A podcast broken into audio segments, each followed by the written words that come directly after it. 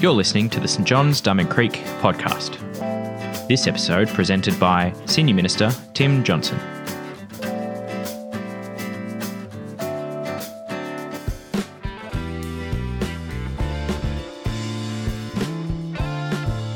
The reading today is taken from Jeremiah 31, verses 27 to 34. The days are coming, declares the Lord, when I will plant the kingdoms of Israel and Judah with the offspring of people and of animals, just as I watched over them to uproot and tear down and to overthrow, destroy and bring disaster so I will watch over them to build and to plant, declares the Lord. In those days, people will no longer say, the parents have eaten sour grapes and the children's teeth are set on edge. Instead, everyone will die for their own sin. Whoever eats sour grapes, their own teeth will be set on edge. The days are coming, declares the Lord, when I will make a new covenant with the people of Israel and with the people of Judah.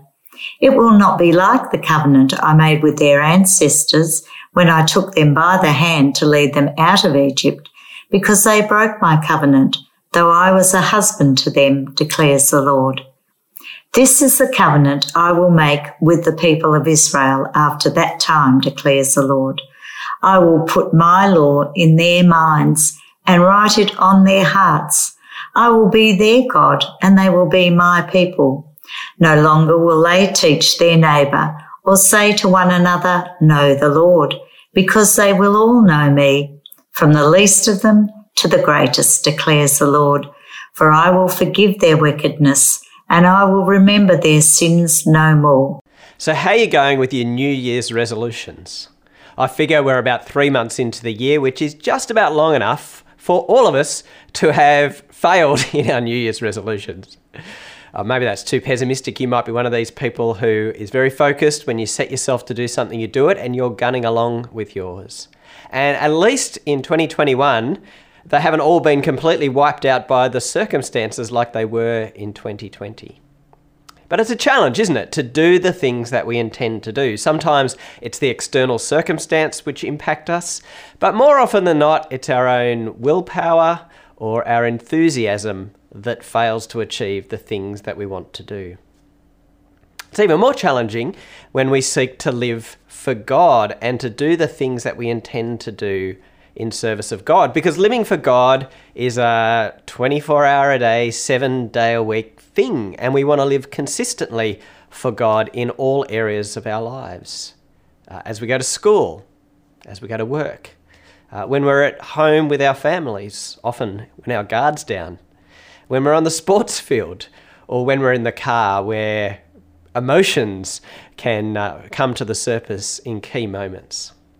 It's a challenge to live for God. And what's more, it encompasses every part of our person. So it encompasses our actions, our words, and even our thoughts. So it's a challenge to live consistently for God and do the things that we intend to do. Well, today we come to the last talk in our series from Jeremiah. Uh, this has been a book which has been quite challenging in terms of Jeremiah speaking to the people of Judah, his own nation, and challenging them about the way that they've been living, challenging their inconsistency, challenging whether they have actually been putting God first and treating each other well, challenging them about whether their religion has been about just doing religious acts without actually putting into practice the things that God wanted them to do. And he's been quite challenging with them in the message that he's brought, and he's told them that God is actually going to judge their inconsistent behavior. And so there's been a bit of a negative message in the book of Jeremiah. And we might ask the question well, is there any hope in all of this? Is there any hope for Judah in their failure to live for God? Uh, and what about for us when we struggle and fail to live for God? Well, chapters 30 to 33 in the book of Jeremiah are often called the book of consolation because they contain the, the hope or the key messages of hope in the book. And in this passage today, we see that amidst all of the challenge and the gloom, there is a strong light of hope that shines through where God promises a future where He's going to do something amazing to restore His people. So I'd love you to pull out your phone or uh, grab your Bible as we have a look at this passage from Jeremiah 31, starting at verse 27 together. Verse 27 starts with these words The days are coming. Uh, and we, re- we see that phrase repeated in verse 31 as well. Uh, they're words which point to a future where God says, Something is coming over the horizon. Days are coming where I'm going to do something new and wonderful. What's he going to do? Verses 27 to 30. The days are coming, declares the Lord, when I will plant the kingdoms of Israel and Judah with the offspring of animals and people and animals. So, God's people at the time had been divided by civil war. Uh, they'd been destroyed by foreign nations and carried off uh, to foreign countries in exile.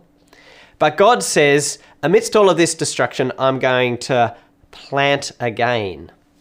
Now, that word plant should ring some bells for you because way back at the start of our series, Talk 1, Jeremiah 1:10, we read these words. God had said to Jeremiah that his message would be uproot and tear down, destroy and overthrow, plant and build. Uh, and these six words, verbs, uh, appear here in verse 28. God says, Just as I watched over them to uproot and tear down, to overthrow, destroy, and bring disaster, so I will watch over them to build and to plant, declares the Lord. Uh, God has brought a message of judgment. His word has been true, that there were consequences for the bad actions of his people. But now he says, I promise I will watch over my word and I will plant, I will build, I will restore things again. And true to God's promise, that does happen in some measure for the people of Judah. 70 years after they're carried off into the nation of, of Babylon, they're returned to their country. They're able to rebuild the temple, they're able to rebuild the walls of their city, Jerusalem, and there is some measure of peace. And of course, the people are determined to live for God again. They knew they'd stuffed up last time, they'd borne the consequences of that, so they were focused on wanting to love and serve God again. And it's pretty good for a while. But things never quite got back to what they were.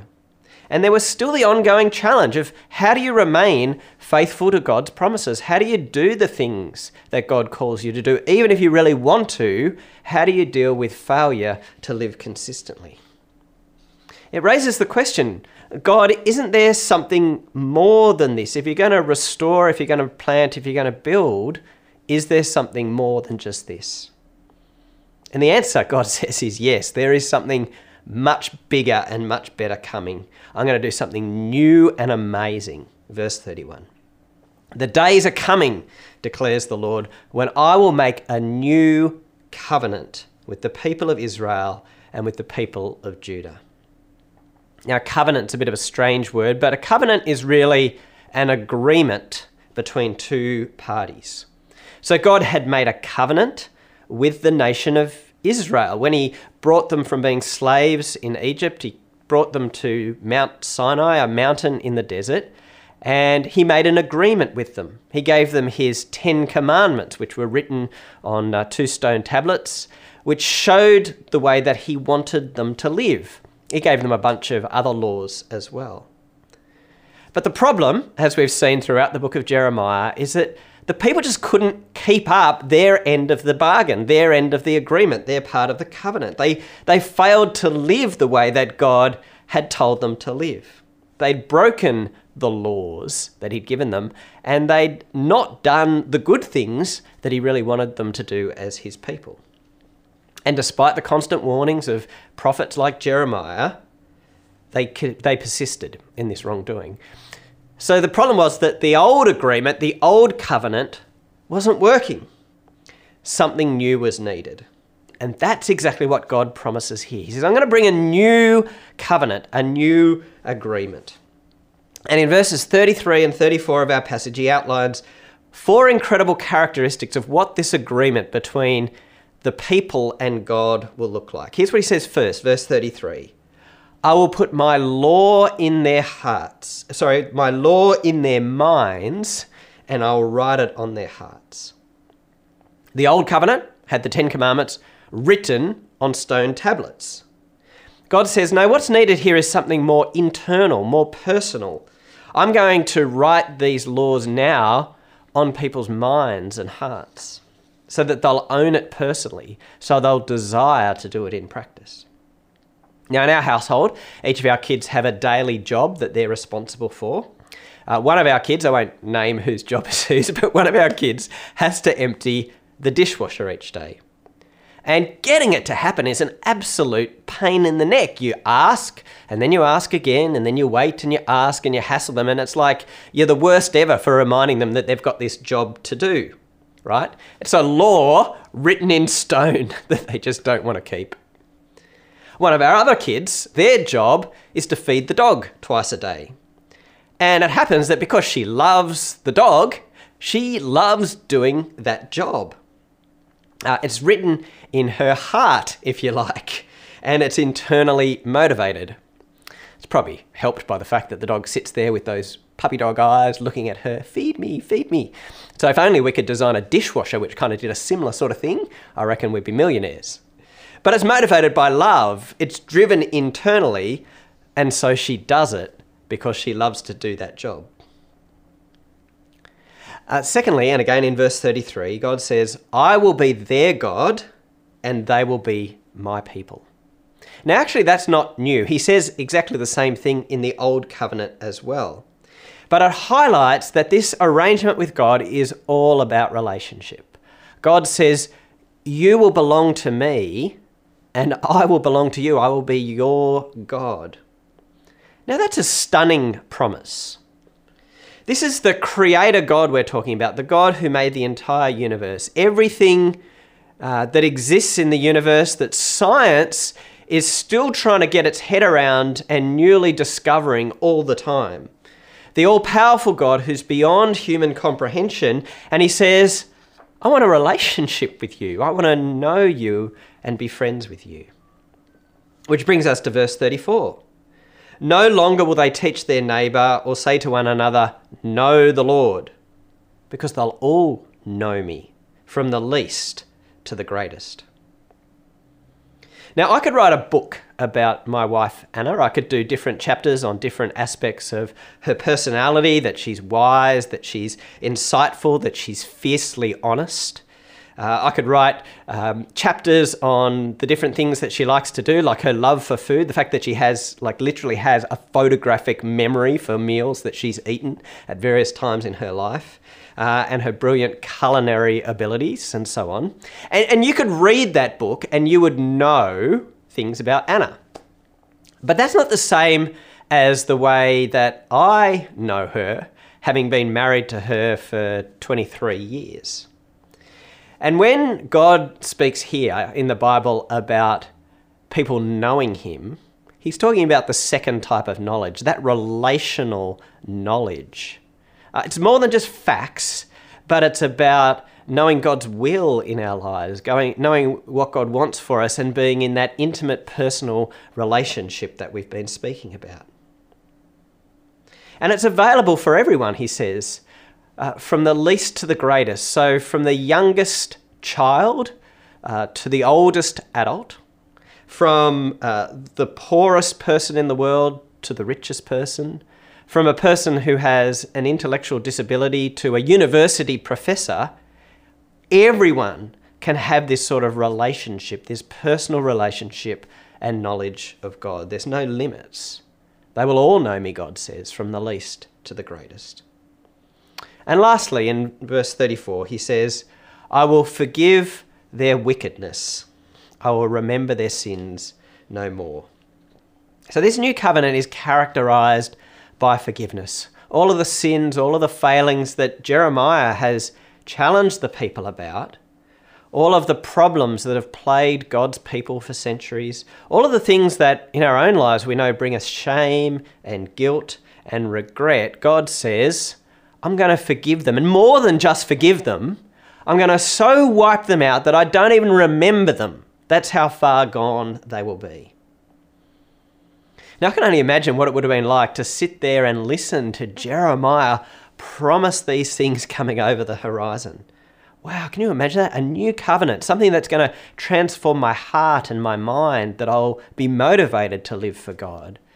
Uh, a, relationship with God, a personal relationship where I, I can know Him uh, being offered complete and utter transformative forgiveness. Now, I want that now. Jeremiah, when are these days coming? Like you've said the days are coming, but can it be soon? Can it be now? When can it be?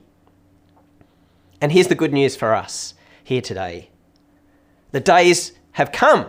These things that Jeremiah promised are a reality and available to us now. That God has brought this new agreement, this new covenant to being, and He's done it through his son, Jesus Christ. So, this coming Thursday uh, is called Maundy Thursday. It was the night when Jesus gathered with his friends, the night before he would die on the cross. And he had a meal with them. He celebrated the Jewish Passover meal, as uh, a number of us are going to do in homes together. And in Luke 22, verse 20, we read these words of what happened that night. After supper, Jesus took the cup, saying, This cup is the new covenant in my blood, which is poured out for you. The new covenant comes into being through the death of Jesus, through Jesus' blood being poured out on the cross. And it's available not just to people from Israel, but to people from all nations around the world, from all of us, for all of us, from the least to the greatest. In Hebrews uh, chapters 8 to 10, a, a book uh, later on in the New Testament, the second part of the Bible, the passage that we've read today from Jeremiah 31 is quoted in its entirety there. And the writer's point in, in quoting it and kind of doing a bit of a sermon on it is to point out that it is Jesus who brings this new covenant into reality. He is the one who brings the covenant, the agreement, between God and people into reality. And he does it through his death. It's on the cross that Jesus deals with our wrongdoing and sin. It is there that forgiveness, complete forgiveness, is offered to us.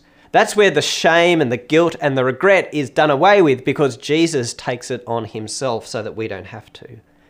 And in doing that, he opens up the reality of a relationship with God, that we can enter into a personal loving, knowing relationship with God through Jesus, who makes that available to us. And more than that, Jesus gives to those who come to him the Holy Spirit to live within us, the very presence of God to transform us from the inside out, to transform our hearts, to transform our minds.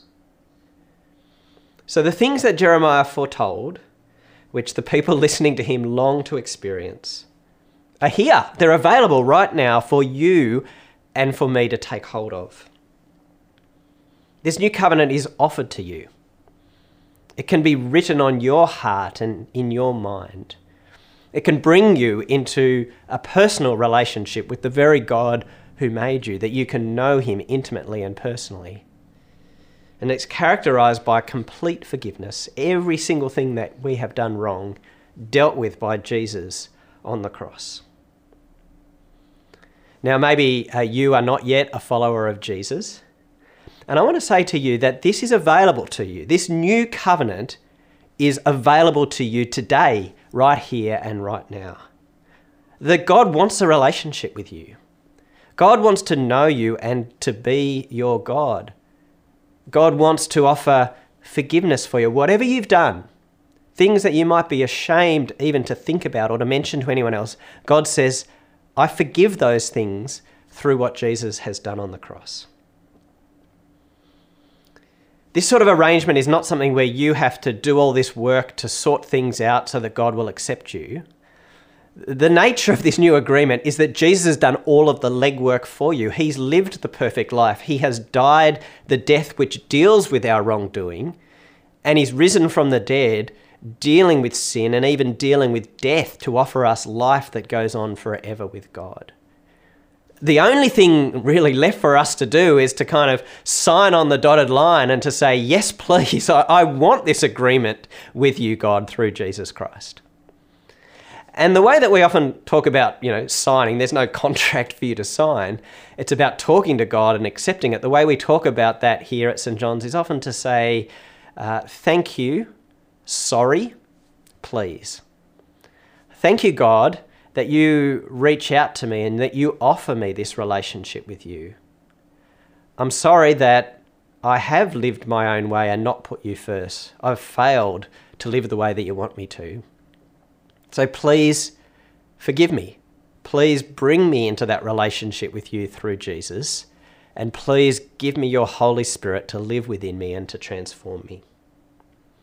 It's really about praying a prayer which captures those sentiments to tell God that this is what you want and to accept Jesus into your life as your, the boss of your life and to follow his way rather than your own way from here on in.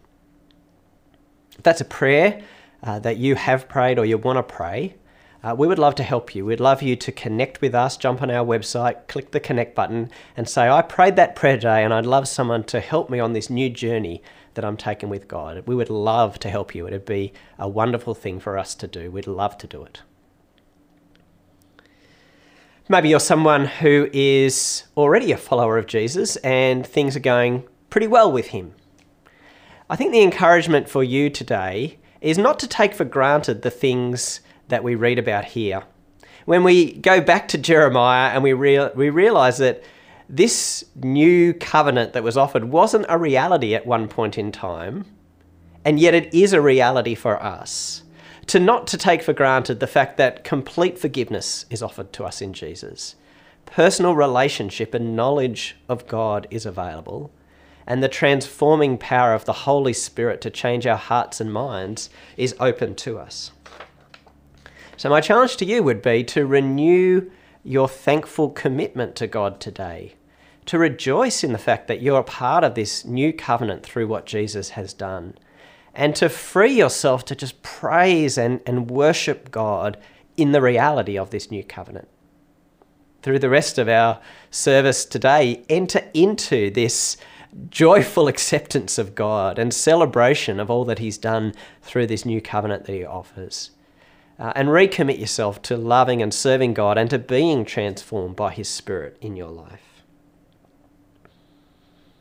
But maybe you're a, a third category. Maybe you're someone who's a follower of Jesus and it's a real struggle for you at the moment. And as I've been describing the wonderful nature of the new covenant, uh, forgiveness that's offered, personal relationship with God, you know, this, this law written in your heart and mind so that you desire to live God's way, it's not ringing that true for you at the moment because you're struggling and, and you're aware actually how much you continue to fail. feels for you more like what Judah was doing, failing to live for God, and, and you're just very aware that you haven't got things lined up as well as you might in your life and that's worrying you. Is this new covenant broken? Like, is it all that it could be? Is something wrong with me that I'm not living? Like, what's what's the problem here? Well, my challenge for you is not to back away from God because you're feeling your failure, but to lean into God. What what you need is more of God, not less of God. There's nothing wrong with this new covenant because it's all been done by Jesus. And there's nothing wrong with you either. Uh, what you need actually is to reach out to God and say, God, please help me. Um, I know that you offer me this forgiveness, but I, I need that because I keep falling and failing to do the things that you want me to do, or I'm not feeling that personal relationship that comes from you. Reach out and seek God. Grab hold of Him and ask Him to give His Holy Spirit to you to transform you and to change the way that you are thinking and feeling about it. Now, like any relationship, that requires a bit of time. You can't just sort of ignore God and not give Him the time in order to build that sort of relationship that we need to have. It's like any relationship with one of your kids or one of your friends or a partner you actually have to commit to giving it the time. So maybe this week, set aside some time just to be with God. to hear from God, from His Word, to just speak with God about how you're feeling and, and, and the fact that you're, you're not feeling it in the powerful way that you feel like you should be. Seek God in it. Uh, ask Him to, to bless you with the things here spoken about in the new covenant, to give you a deeper relationship, to strengthen your knowledge and understanding of Him, uh, to get to work to work in your heart and in your mind. If there's an area that you're very conscious that you're being tripped up about, um, maybe speak to someone, someone you trust, someone in, a, in, a, in your life group or a trusted friend that you can say, There's this area where I keep stuffing up and failing. Uh, God forgives that through Jesus, but He also does want to transform your thinking and your living to get it right. So maybe reach out for help. And again, if you want to get in touch with us for help, we would love to do that to help you live fully and completely for God. Whatever the circumstances today, each one of us can take hold of this fact that God in Jesus Christ offers us a new way of relating to Him, a new agreement, a new covenant that has come into being. These days that Jeremiah and the people back then longed for are here. They are a reality. Uh, and they will go on from now into all eternity. They will never end. So, wherever you're at today, don't go away unchanged and unaffected. God has reached out to us. So, let's reach back to God and say yes to Him. Yes to the new covenant. Yes to the new agreement. Yes to the transformative power of the Holy Spirit. Yes to the work of Jesus bringing us forgiveness and relationship with God. Let's enter into this fullness of life, this new covenant that He offers to each one of us. Thanks for joining us. If you'd like to subscribe to this podcast, you can do so in Apple Podcasts, Google Podcasts, Spotify, or wherever you get your podcasts from. Just search for St. John's Diamond Creek.